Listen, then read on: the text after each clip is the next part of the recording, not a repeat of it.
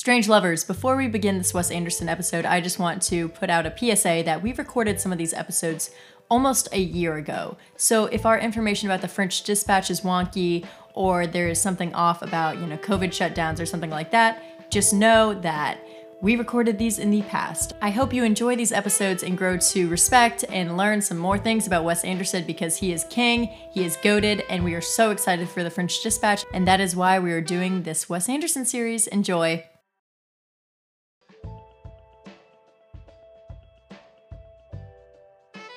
Hello, welcome to Strange Love of Movies. My name is Olivia Martinez, and I'm actually here with my two co hosts, Oscar and Emily Martinez, for episode 7 of our Wes Anderson series. Today, we're going to be discussing Moonrise Kingdom, which is probably the most Wes Anderson y movie in his entire filmography, just because the aesthetics are on point, the acting is just so Wes Anderson, and I think that we all kind of have differing thoughts on this film. Right, Dad? Yes, we have different thoughts. Thank you for that beautiful commentary. Thank you. I like to answer questions when I'm asked. So, Moonrise Kingdom, uh, a lot of familiar themes here, which we'll discuss in a few seconds. But uh, essentially, it's about these two young kids and first love and everything that comes with it, with the usual Wes Anderson touch. I think it probably reminded me more of Royal Tenenbaums than any other of his movies. I, I, think the fact that it kind of revolved around these somewhat eccentric families and children, and like you say, young love, where Royal Tenenbaums was obviously not really young kids, still, I think it dealt with kind immature of, people. Yes, yes, immature people and, and love maybe that had stretched back to childhood. Yeah, listen to episode three of our Wes Anderson series for our Royal Tenenbaums take. I think that's all of our favorite Wes Anderson movie. Do we agree with that? Yes. Yeah. But this one is not my favorite Wes Anderson movie. I think that it's sweet and I think that again it's beautiful direction and quirky writing, but something about some of the performances just seem kind of flat to me. And again, mom, you can get into your whole style over substance thing, but I think this movie especially there was just so much style and so much beauty on screen that personally I can definitely look past some of the boring and flat characters, but some people can't. I think it was an example of maybe Wes Anderson trying too hard to make a Wes Anderson movie. Can, yeah. He had a lot of the same actors that he's used in other movies, but he also had a few big names like Frances McDormand, right, and Edward Norton, and Bruce Willis. Bruce Willis, and he doesn't usually have them, no. Right, and yes, and that made me almost wonder if he was making this movie in a particular way, almost to please this this star-studded cast. And that's a really good point. I think that there's a lot of pressure on directors like that who just have this cult following and everyone just is obsessed with everything they do. And I'm sure he does feel a lot of pressure. And I think we'll get into the Grand Budapest Hotel in a few episodes, but I think that's the one where he balanced out his level of quirkiness and the characters a lot better. And in this one, yeah, maybe it was too much of a Wes Anderson movie. I mean, that's a lot of pressure having these like all these Oscar winners and Oscar nominees that he's not as used to because in this movie the Wilson brothers are not in it, who are kind of his best friends. Schwartzman is in it, luckily, right, Mom? Oh yes. He's in it, luckily. But yeah, I just think he doesn't have his usual crew as much as in some of his other movies. Pretty much since Royal Tenenbaums, every Wes Anderson movie has been described in that way, where just when you thought Wes Anderson couldn't make another Wes Anderson film, this is so Wes Anderson, even with the current one that it's been completed but it's not out because of COVID. French Dispatch. The French Dispatch. I remember seeing the first, not review because they hadn't seen it, but the review of the trailer. Just when you thought he couldn't get more Wes Anderson, there you go. And it's the usual, you know, we've talked about it during the series, the shots of, you know, this, this dependence on lists, this uh, centering of, of the frame, the image looks like a picture postcard. The sweet little music. Yeah, the music. Good soundtrack, of yeah, course. All yeah, Wes the, Anderson The vibrant movies. colors, the symmetry. But again, that list, you know, that's something that we talk about in the, uh, what's it called? The Darjeeling. I already forgot about it, but this idea of the inventory. Like the little boy who's a scout is running away and he's making a list of all the things he needs. And that's so classic Wes Anderson where uh, having a plan, right? And I think in so many of his movies, that's what people do. And and some one other theme too that came out, I thought that I hadn't picked up on before, was ordinary people doing extraordinary things, right? And you don't expect lightning to strike a clock tower and uh, the police officer to be saving these two kids, just like you don't expect Edward Norton, who plays a a scoutmaster, saving, being brave and saving the life of his, his elder scoutmaster, whoever that guy was. And Harvey Keitel. Yeah, Harvey Keitel, which is pretty funny. But it's kind of interesting in, in this world of almost contrived characters. There is some humanity there, and surprisingly, it's often heroic. I do think the central point of the movie of these young people striking out on their own young kids who are maybe thought of as kind of weird and feel like they don't fit in, finding each other and falling in love and gaining independence. I think that's a really nice theme and mm-hmm. really nice idea. I don't think that there was enough maybe explanation of the characters to make you really care that much about them. Yes. I think that was maybe the shortcoming. Yeah, this movie follows the two kids, Sam and Susie, and mom you mentioned again. I keep saying things that mom mentioned, but she's just so good at picking up on things. But Susie, the girl in it, is very Margot Tenenbaum who is played by Gwyneth Paltrow. So Wes Anderson clearly has a type of woman he likes to focus on in his movies, and it's kind of the sullen girl who is has a sweet nature, but just there's not much there when you first look at her. But yeah, it was kind of hard to relate to these kids, but I don't think you're supposed to. I don't think there are many people like them really, and not many that are going to run away together like this. I think you are supposed to sympathize with yeah, them, of course, though, and you especially do. the boy who's an orphan. Yeah. But yeah, they're hard to really care that much about. And I think that is really kind of classic Wes Anderson. Mm-hmm. And I think if we can say his name, I wonder if we win a prize if we can say his full name 10 more times in this podcast. we probably will. But um, anyway, but I think it is kind of typical of him, whereas his characters to me seem almost like cardboardy. I mean, they say, and I know that's the way he, they're directed to be real kind of stilted and stiff.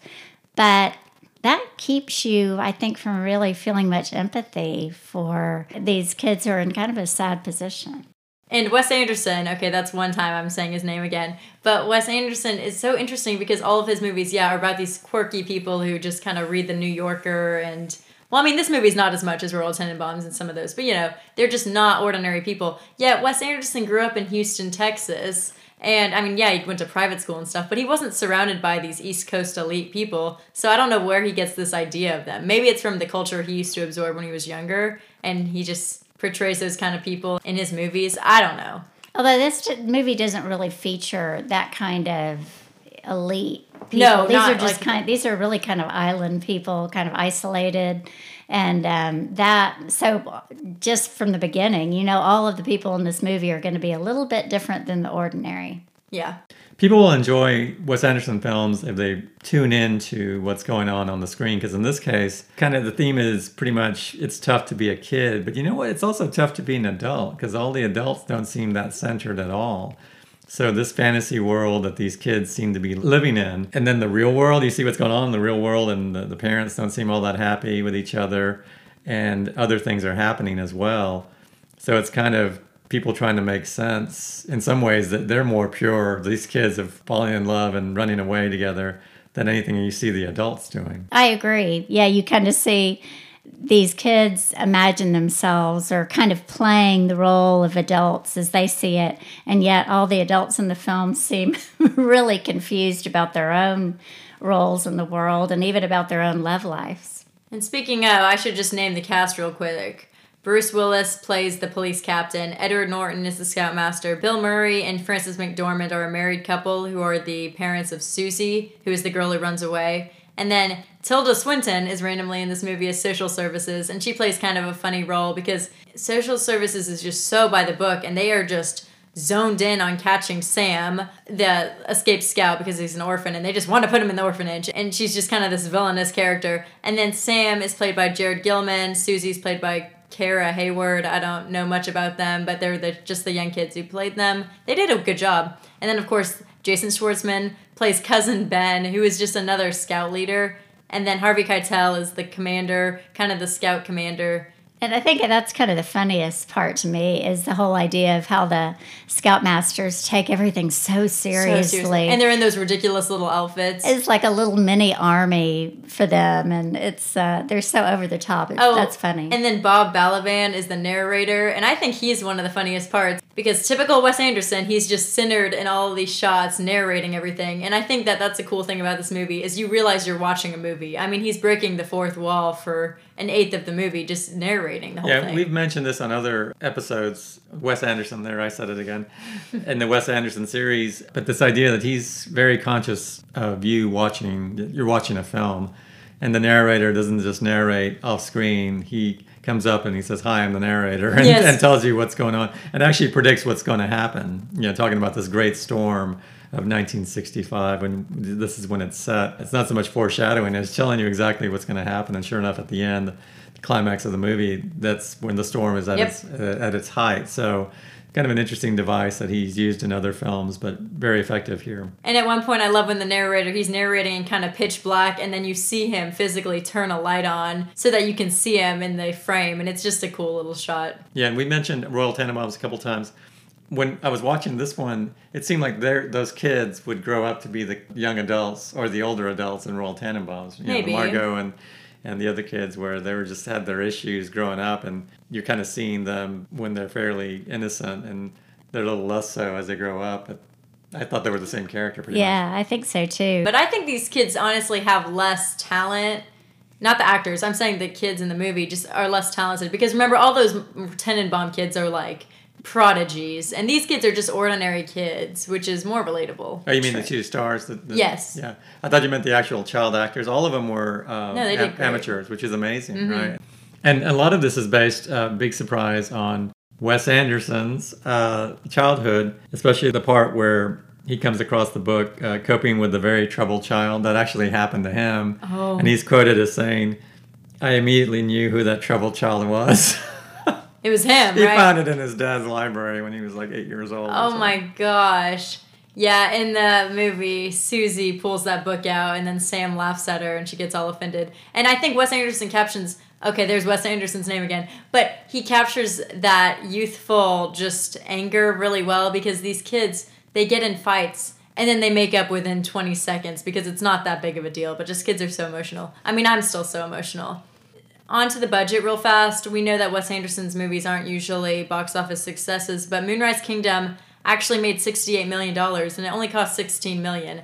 I think he's known for paying his actors to scale. Is that what it's called? at, at scale. At scale, maybe. And so he doesn't pay them much, and th- people just want to be in his movies, so they'll do whatever they can to be in them. So that's why his budgets tend to be so low.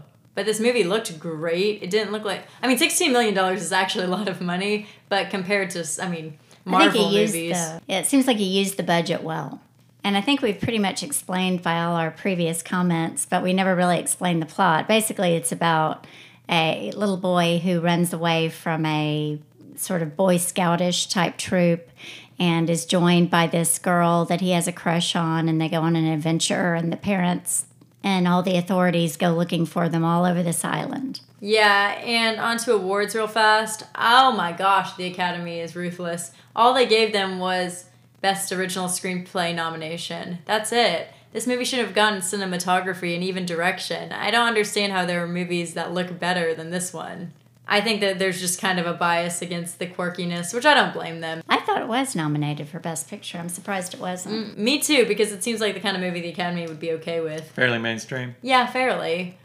And in other episodes that we've uh, talked about, we always focus on the soundtrack with the popular songs and 60s, 70s, 80s, what have you. In this case, there was a lot of classical music, Benjamin Britten uh, primarily, and Hank Williams. There were a couple of Hank Williams songs that were kind of moved the plot along, but it wasn't the usual Wes Anderson soundtrack. Wait, I just realized this movie's set in 1965, so it makes sense that he doesn't have all these 70s songs that he usually has. Because Ah. that would make absolutely no sense. Yeah. King of continuity. I think the very, very, very end of this movie is really cute when they named the little island they hung out with Moonrise Kingdom because I never understood why it was called that, and I think that was a cute little touch. I like that also. So, Liv, what did you think, you know, being the age you are and you kind of know the age we are, of the kids? Could you identify them with them more? Because I almost think, like, if you're older, much older, like we are, you almost remember what you were like as a kid, but no. Not for me because I don't think anyone is actually like these kids. I maybe back in the day they were, but now they it's just different. The kids in this movie had no technology. They didn't have the things that we have today. They had a record player and books. It's just it's a different time. But see, that kind of goes to my main complaint Oh. about Wes Anderson movies is the character, the adult characters really aren't like anybody many of us know either. I mean, we've all encountered some eccentric characters, but eccentric individuals, I guess I should say. But um, I don't know that the children are any more true to life or any more relatable than a lot of his adults are. Hmm, interesting. Yeah, then it's really more about nostalgia, don't you think, of people who are adults now looking back on when they were younger and how things were. Sort of a celebration of innocence. Yeah. And on that note, I think that that concludes our Wes Anderson episode 7, Moonrise Kingdom. And our next episode, which will be episode 8, Mom and I's favorite number, it'll be the Grand Budapest Hotel, which is exciting because that's considered his best movie by a lot of critics. You'll see if we consider it his best film. And if you're curious about our thoughts on any other Wes Anderson movies, you can go back and listen. And mom, I forgot to keep count of how many times we said Wes Anderson. I'm sorry, but I'm sure it was more than 10. Yes. More than fingers on both hands, for sure. Yeah, they're just directors where you have to say their name a lot, like Scorsese, Tarantino. There's just no way around it. And Wes Anderson's one of those people. And that's a compliment to him. So, anyway, thank you for listening to our Moonrise Kingdom episode. We'll see you next week for the Grand Budapest Hotel. And hopefully we'll be reviewing the French Dispatch soon. Yes. Bye, guys.